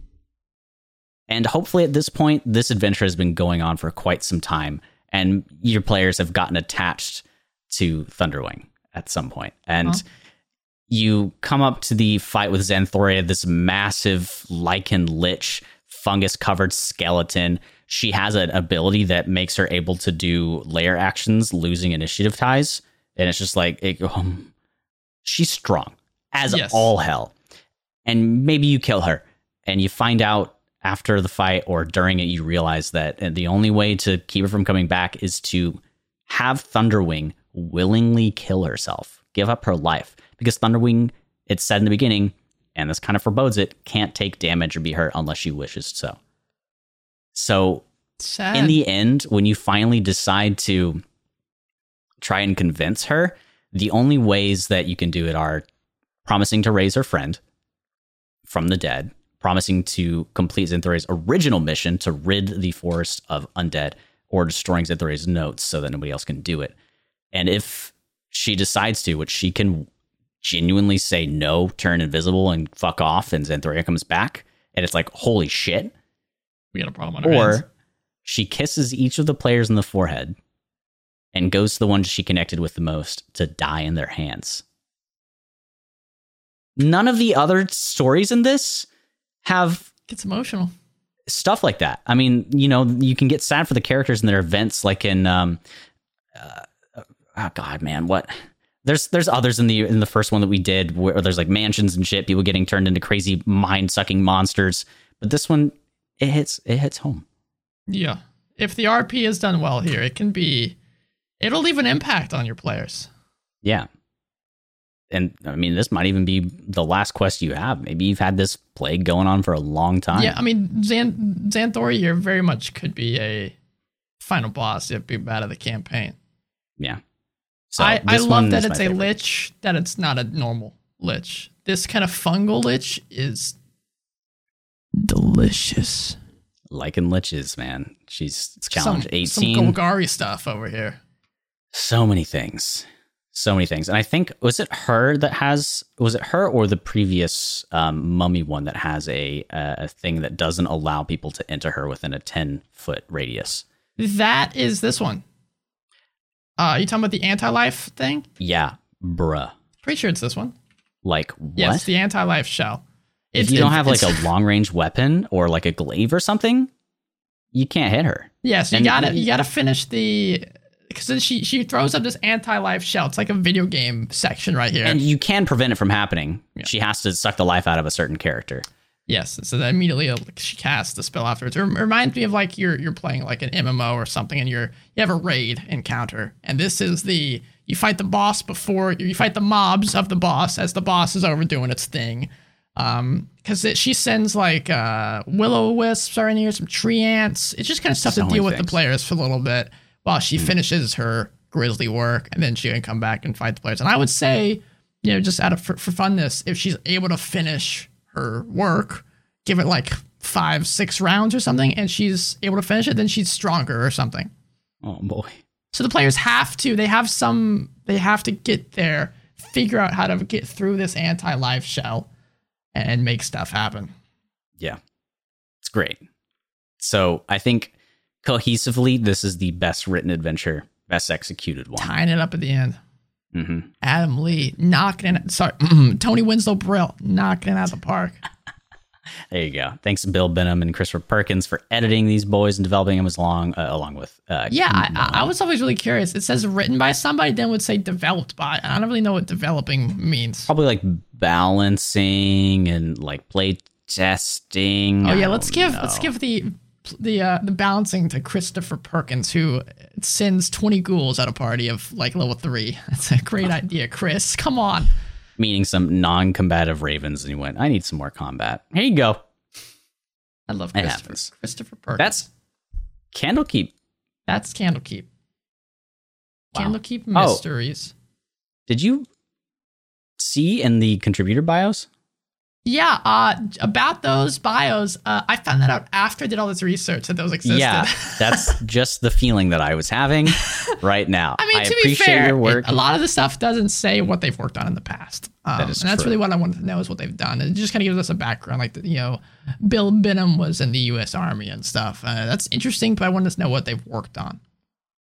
Because as a as a being a uh, freelance kind of book, it's the book lives and dies on the experience of the writers that they bring to the table. Yeah. And I'm I'm curious if they're going to continue the same trend with Ravenloft and have each domain maybe be written by a different person. There's enough people in the world that love D and D and are prolific writers, so they could hire a bunch of dudes for 30 different domains. We'll see. Program manager, project manager for any more freelance stuff with Wizards of the Coast. Make some more cohesive, you know, project outlines so they can see each other's shit. I know it's tough to get everybody to meet a deadline so they can look over each other's homework. Well, that's why stuff got slashed because they wrote more than they had the room for, I guess. And uh, someone said, I might have been Christopher Perkins. Uh, he said he was working on editing and um, they have to cut stuff out. Like they don't know they have to cut stuff out until they put it all, they compile it all together in like InDesign or something. And then they find out, oh my God, this is way too much. And we need to just start slashing things. Yeah, project management put another quality check with the authors to adjust their own stuff. Just give a little more time. Yeah. Come on. So we did it. I Do you recommend this? this Obviously Man, not for players. rough. We said that last episode. But if you're a DM, you want some adventures, do you pick this up? it is not a must get. I'd say you can find the same, if not better, on DM's Guild for half the cost or free. or free, but at least half the cost $5, $10. I mean, I'm going to toss out that Darkhold Secrets of Zhentarim book that I mentioned earlier. That's on DM's Guild, and it is fantastic. Yeah. Um, it is a full campaign, though, so there's a lot going on to it. There's another one that's, I can't remember the name of it, but it's like a plague. I'd have to look it up, but it's a, a very cool plague that takes you from like level one to level six. Very Wow. well done. So, yeah, I, I don't think under any circumstance you would need this unless you meet the following criteria. You're a D&D Beyond purist and you like official content and you want more examples of quests.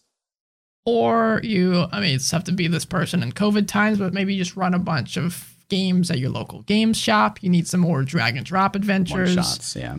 Everyone at, that goes to local game stores probably knows the Forgotten Realm stuff, knows Baldur's Gate, and you know these Candlekeep places. So could be a hit with those uh, that audience as well.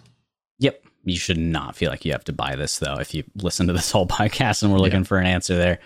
Uh, Unfortunately, like unlike with Curse of Strahd and stuff that have, um, granted, you know those are full campaigns, but there are monsters and um, magic items from Curse of Strahd that I love. I don't think there's particularly any in here that I think, yeah, you gotta get this. You need this item. You need this monster. yeah. They're very much tied to the adventure itself. It's not even an appendix. Oh, that's No. why there's a beholder on the alt cover. Because of uh, the guy with Quill. Yeah. Cute. Oh, I like that. Uh, they also did a special thanks to their hundreds of playtesters, and that makes me think, like, really? I mean, even still, with hundreds of playtesters, it's still very hard to. Balance stuff. catch It's D&D. It's it's. I think uh, you need more than hundred, but that's asking too much of WotC to drag it. I mean, Yeah. look at MTG, look at Magic. They I, they do playtesting there, and they screw up the balance all the time. Yeah, I mean, like for me, taking Monster Hunter as an example, if you had me playtest World and try to come up with changes to create Rise, I'd be like, World's great. You don't need to change anything. And then they did Rise, and I'm like, holy shit! I know they stripped out all the stuff that I didn't like. And it's like, oh my god, the game is so streamlined. And you know, I'm just not the type of person that's that great at altering stuff. So I couldn't, I wouldn't be a good playtester. I'd be like, yeah, it's good, or eh, it's bad. Why? Well, I don't know. Yeah, that's just, everyone's always like, man, the dream is to be a QA tester. I don't think so. That seems No, like a you don't miserable get paid job. at all. That seems like a mis. You, you're playing the same game for like eight hours a day. That seems like I'd want to take my hair and rip it Well, you out. hate and early put it shit, into so a it blender, and all the blend it up, and then drink my hair. And I don't think I want to do that. That's graphic. Sorry, I kept going. I didn't know how to stop. You know, it's not graphic. What, man? our social media. If you want to talk to us on Twitter and Instagram, where we don't post controversial content ever, unless you want that, we can change it. Yeah, we could do Reach some out to us. controversial D and D opinions. Maybe that'll get some traction. Yeah, Candlekeep sucks. Don't buy it. Um, actually, I don't know. If you guys have those opinions, reach out to us at Dungeon Crawl Pod on Twitter and Instagram. If you are looking forward to maybe some emails, a little correspondence, become writing pen pals, you can go to the Dungeon Crawl Pod at gmail.com. In the description, we have links to all of our doobly thingy boys and Twitters and uh-huh. whatever and YouTube channels are live play, the link tree, the Dungeon Chronicles, of which we are on episode five. Episode six comes out this week. Look forward to it. We have an improvement in audio quality. It's really fun to listen to. and I'm very proud of it. We have a Discord as well. If you want to come in and join the live conversation there, Where can you hanging out. watch the Dungeon Chronicles live? Yes. You can do that on twitch.tv forward slash Melasior, M E L A C I O U R. But eventually, Probably next point. uh, next week, maybe two. Maybe we'll do one more episode or two more episodes, and then we'll move it over.